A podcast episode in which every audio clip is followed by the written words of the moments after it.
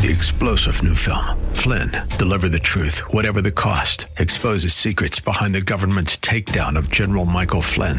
Flynn knew what the intel world had been up to. He ordered the first audit of the use of contractors. This set off alarm bells. He told the truth. He was the most dangerous person for Donald Trump to hire. They had to get rid of Flynn. Flynn, deliver the truth, whatever the cost. Available now. Watch it today. Go to salemnow.com. Salemnow.com.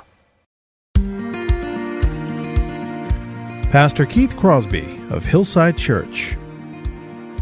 Why are you carrying your bed on the, on, on the Sabbath? Who, you know, you're not supposed to do that. You broke the rules. And he goes, Well, the one who healed me told me to do it. And they're like, Well, who was that? And he goes, Well, beats me. I don't know. Let me just walk you through the story here. John chapter 5, verses 1 through 26. And I want you to understand that Jesus is seeking an occasion with the Jewish leaderships to confront them with the fact that their Messiah has come and he is it. I can see the promised land, though there's pain within the plan. There is victory in the end. Your love is my battle cry, the anthem for all my life. Every giant will fall, the mountains will move, every chain of the past you've broken into. All the fear of the lies, we're singing the truth that nothing is impossible with you.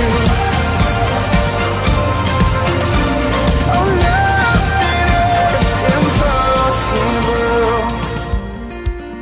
Hello and welcome to today's edition of Grace to Live with Pastor Keith Crosby, lead pastor of Hillside Church in San Jose, California. We are delighted that you've chosen to spend time with us here on the broadcast today, studying God's Word. We would encourage you to follow along with us in your Bibles if you can. On today's broadcast, we'll be continuing with our Decoding Jesus teaching series.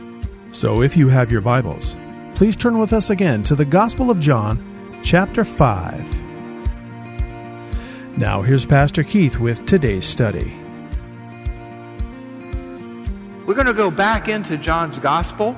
This is an interesting place that we're going to be today, uh, and I want us to, to really watch because what's going to happen in the next two Sundays with Jesus is he has this confrontation with the leaders of the Jewish religious establishment is he's going to pretty much say who he is. Thus far, as we've worked through the Gospel of John, John chapter 1, John chapter 2, John chapter 3, John chapter 4, we have seen people respond to Jesus and portray him as the Savior of the world, the Son of God, the King of Israel, the Messiah. And we've seen people portray him. John 1 1 through 18, which is the introduction to the Gospel of John, we call it the prologue or the cliff notes or whatever you want to call it, really gives us themes. In the beginning was the Word, and the Word was with God, and the Word was God. John 1 1. Jesus is God, it says there. And in John 1 14, that God became flesh and dwelt among us. And we see these themes. What you're going to see now through the rest of John's Gospel is these themes displayed through the actions and activities and even the words of Jesus Christ. And so this is really critical because there is still, how I don't know, some debate in some quarters, even in some seminaries, uh, as to whether Jesus was the Son of God, God the Son, the Savior of the world, or just a good teacher.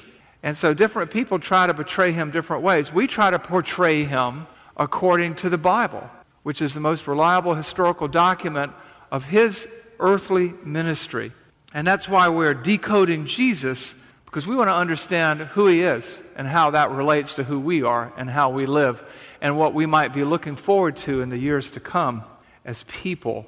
Now, that brings us to the idea of a self portrait. And today's message is called Jesus Christ Self Portraits, because in this interaction that we're going to see today, Jesus paints a number of self portraits about himself.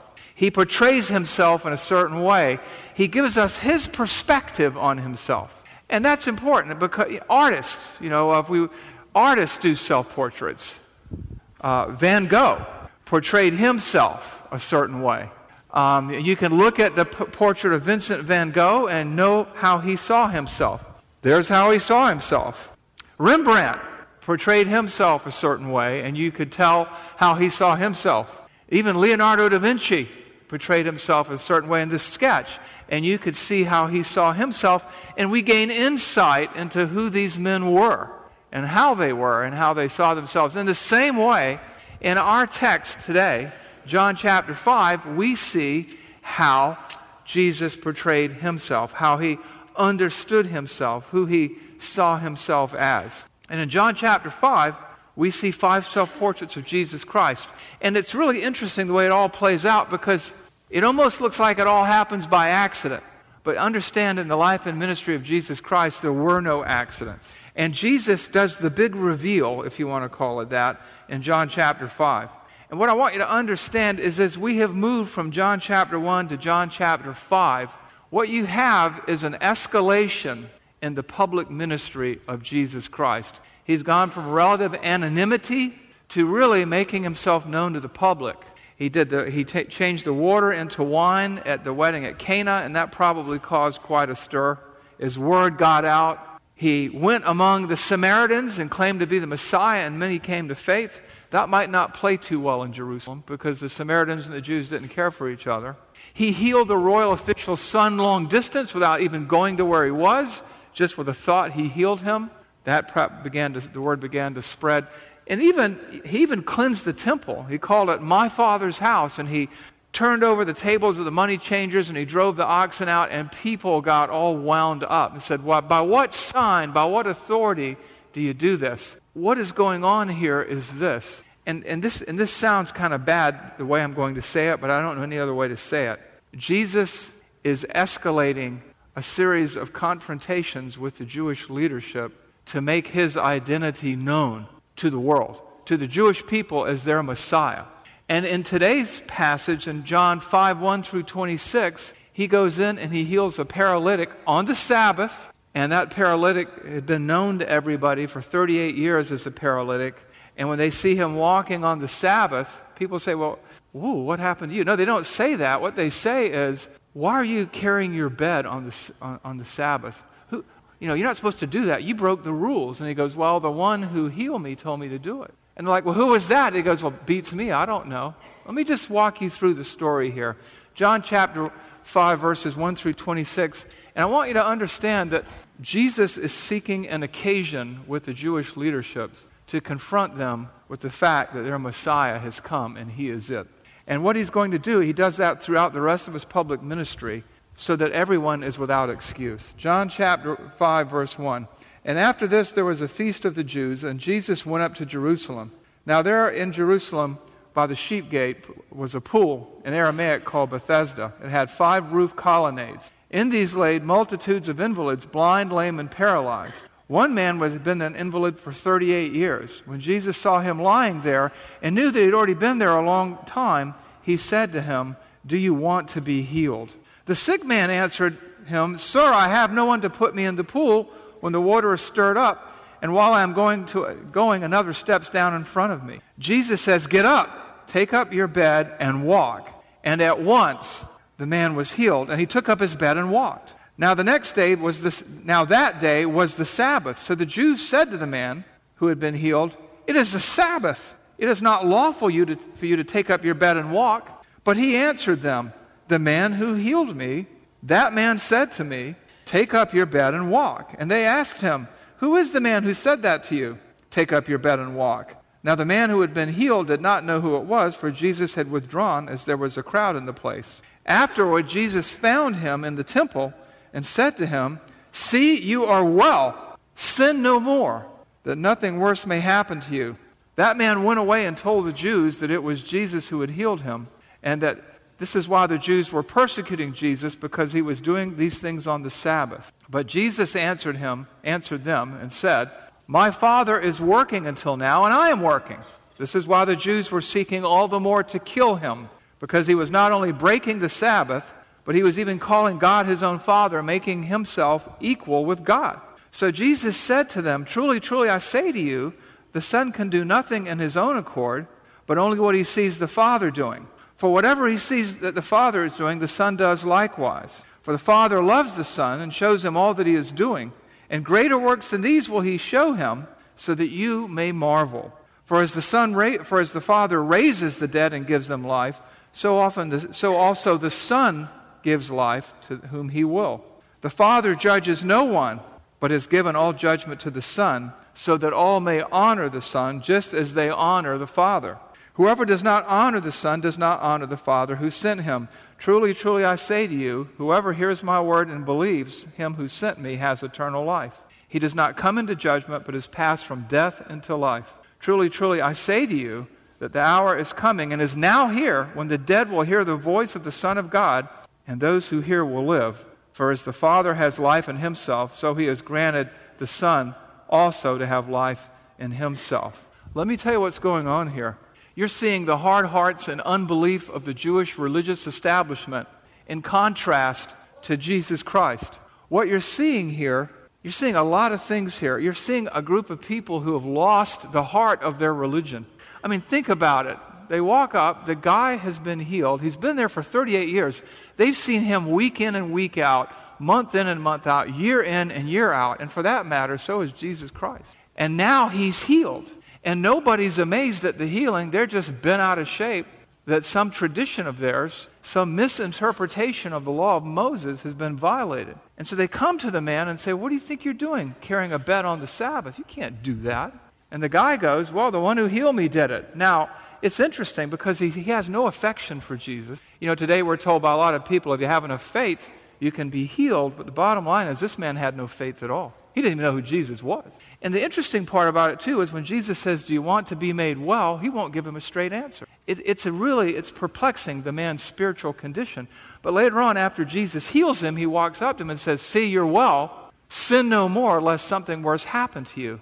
Implicit in that statement is the fact that that man may, emphasis on the word may, may have done something to put himself in that position. And now, 38 years later, he was getting a second chance by God in the flesh. And then what happens after that? The Pharisees, after the man turns Jesus in, just amazes me. He, he could have gone to Jesus and said, Just to give you a heads up, these people are looking for you. But he doesn't do that. He just turns him in, sells him out. And then what happens is something like a, you and I walking up on a telephone conversation. Somebody's on their phone, and we don't know what's being said to them, but we know what they're saying back. So we get a pretty good idea that these people have confronted Jesus, wanting to know what in the world he's doing. And as Jesus begins to tell them, they're outraged. They are infuriated. And what he does is he takes them by the little finger and leads them to one conclusion and one conclusion only. And we'll see if you can figure out what that conclusion is. Let me explain to you also what's going on in the book of John. This passage is really special to me because as a new believer, I wanted to know that Jesus was God. I wanted to know that he claimed to be God. And this is where I found my answer. And what's going on here is he's leading them to the inevitable conclusion that he is God in human form.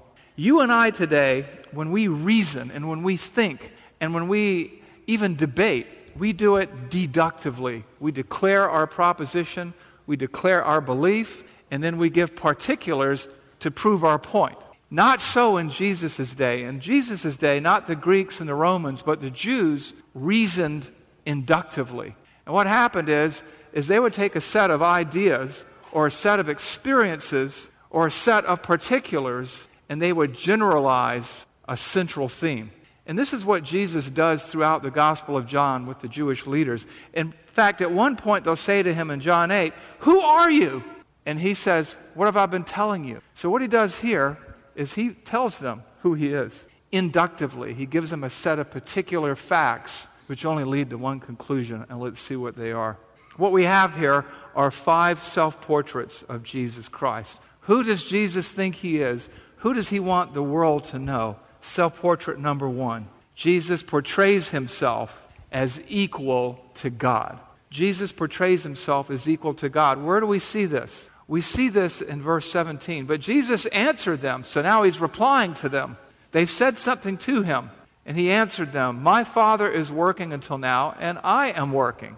Verse 18 This is why the Jews were seeking all the more to kill him, because not only was he breaking the Sabbath, but he was even calling God his own Father, making himself equal to God. What's going on here? What's going on here is Jesus is saying, God has been working throughout all eternity up until now, and I've been working right alongside him. Just, I've been doing what my father's been doing. He's, he's, he's doing something very un Jewish. He's calling God his own personal father, which in that era would have been blasphemy. It would be a capital offense. You would be executed for that. It's bad enough he's doing it on the Sabbath. He's healing on the Sabbath when, when in their mind you're not supposed to do anything on the Sabbath, which is not what the Old Testament. And the Jews understood this. He's saying, I'm equal to God. My Father is working until now, and I am working until now, just like my Father. This is my Father. And when you said my Father in that era, the Son, when you look, when you were the son of a father, uh, the father of a son, whatever it was you were, the son of your father, You had the same legal rights that he did. You were cut from the same cloth that he was. And as we know today, you're of the same genetic code. He's claiming to be equal in nature and essence to God. He's claiming to be of the same cloth that God is cut from, so to speak. And the Jews wanted to kill him. And you know what? This isn't an isolated event. This happened time and time again. In John chapter 10, when we get there eventually, and in John chapter 10, when we move several weeks from now or a few months from now, we'll be in John 10. But for now, in John 10, 30 to 33, we read this I and the Father are one. Think of this. That's like them hearing, Hear, O Israel, the Lord your God is one. So they're, you know, they're not going to be happy with this. The Jews picked up stones to stone him. Says they picked up stones again to stone him. So this is not the first time.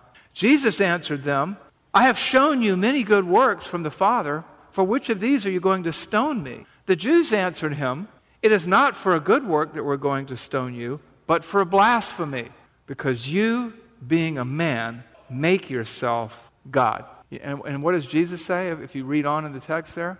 He doesn't go, Oh, you misunderstood me. I didn't, I didn't mean that. He doesn't ever do that.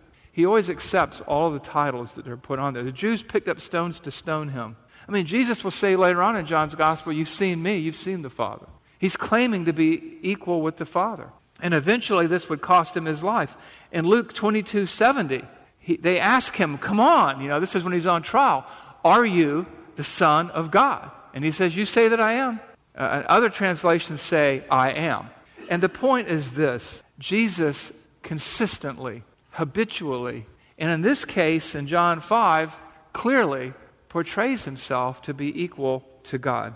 And that leads to a whole nother series of escalation and progressions of thought and conclusion. It brings us to our second self portrait. What do we see in self portrait number two? What we're going to see is that Jesus portrayed himself as equal in ability to God. It only makes sense. If you're equal with God, you can do what God does, right? John 5 19 and 20. So Jesus said to them, Truly, truly, certainly, certainly, I say to you, the Son can do nothing on his own accord, but only what he sees his Father doing. So he's sort of like rubbing a little salt in the wounds. I mean, he's not being mean, but he's being insistent. He's being assertive. He's being clear. He wants them to understand. He wants them to be saved, right? For God so loved the world that he sent his one and only Son, so whoever believed in him would not perish but have eternal life. He did not send the Son to judge that the world would be condemned, but would be saved through him.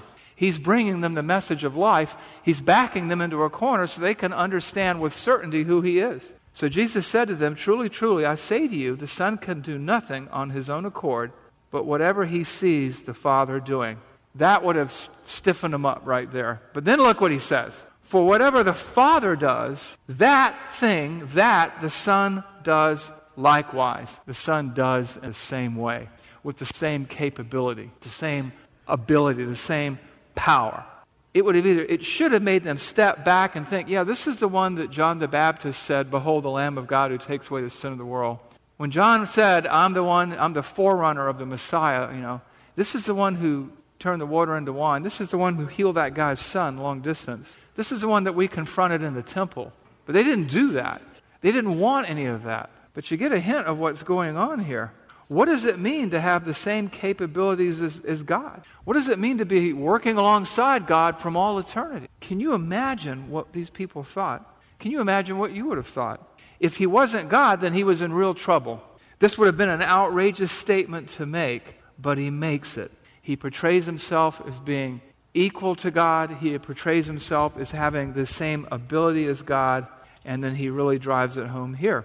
Portrait number three, self portrait number three. Jesus portrays himself as the giver of life, like God.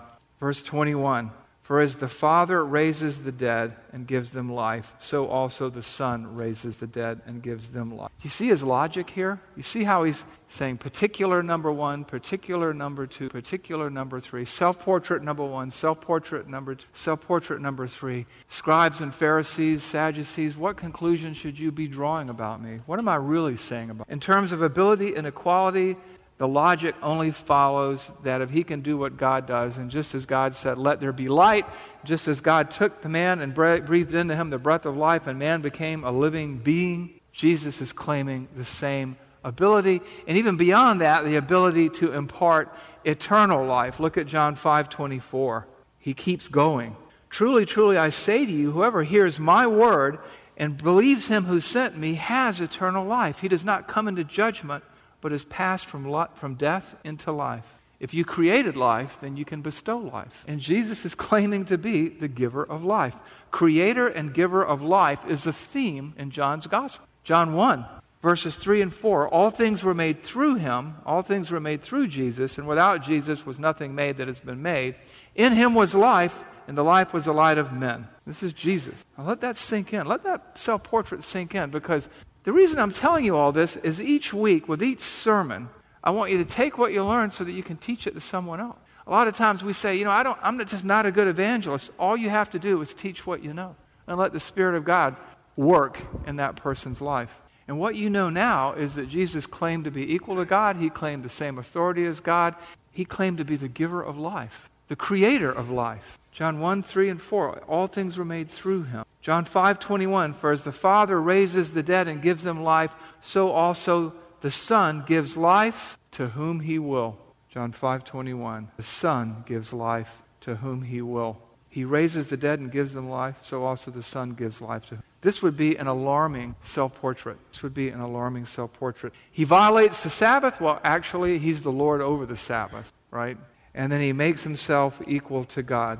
I mean, look at John 5 19 again. So Jesus said to them, Truly, truly, I say to you, the Son can do nothing on his own accord, but he only see, does what he sees the Father doing. And whatever the Father does, the Son does likewise. Verse 21 For as the Father raises the dead and gives them life, so also the Son gives life to he will. And that's why they were trying to kill him, because he was making himself equal to God as you look at this and as you talk to people, and you know, you never know who you're going to talk to and what they're going to say. You could have a Jehovah Witness come to your door and they believe that Jesus was a man or an angel or something. And you have to ask, what do the words say? What do the words mean? And what do I do? When you under whether you're teaching a Bible study or listening to a sermon or just doing your personal devotions in the morning and you read the scriptures, those are the only three questions at the end of the day that matter. What do the words say? What do the words mean? What do we do? Jesus claims to be equal with God. That's what the words say. People may try to ignore those words, they may try to bend those words, they may try to reinterpret those words, but that's what they say, and that's what they mean. The text says the Jews were trying to kill him because he was making himself equal with God. That's what the words say. That's what the words mean. And when he says the Son gives life to whom he will as the giver of life, that's what the words say, and that's what they. Jesus claims to be the giver of life. Who did he think he was? Who did Jesus think he was? And what will he do next? You know, as you're watching this play out, if you were a bystander, you had to be wondering, what's he going to do next? What is this guy going to say? Who does he think he is? He says he's equal to God. Says he can do anything God can do. Says he can give life, physical and eternal. Who does he think he is? Which brings us to the fourth self portrait. This is a biggie. Watch what he does here. John 5 22 and 23. Watch closely, listen, think about what he's saying. For the Father judges no one, but has given all judgment to the Son. That's big. But then watch this that all may honor the Son just as they honor the Father. Whoever does not honor the Son does not honor the Father.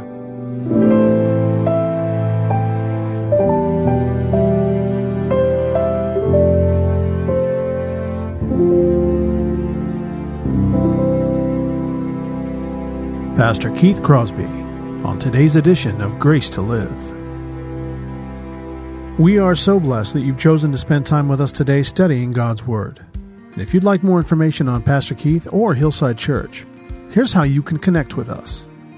Our mailing address is 545 Hillsdale Avenue in San Jose, California, 95136.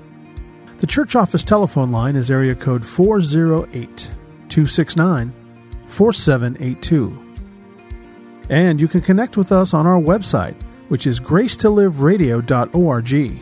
There you can check out archived messages of past sermons and also listen to Pastor Keith's weekly blog. And please remember that the Grace to Live radio program is a listener supported ministry outreach of Hillside Church if you'd like to partner with us financially. Again, all of these things are available to you on our website, gracetoliveradio.org. Also, I'd like to remind you that Pastor Keith and the staff here at Hillside always look forward to hearing from you.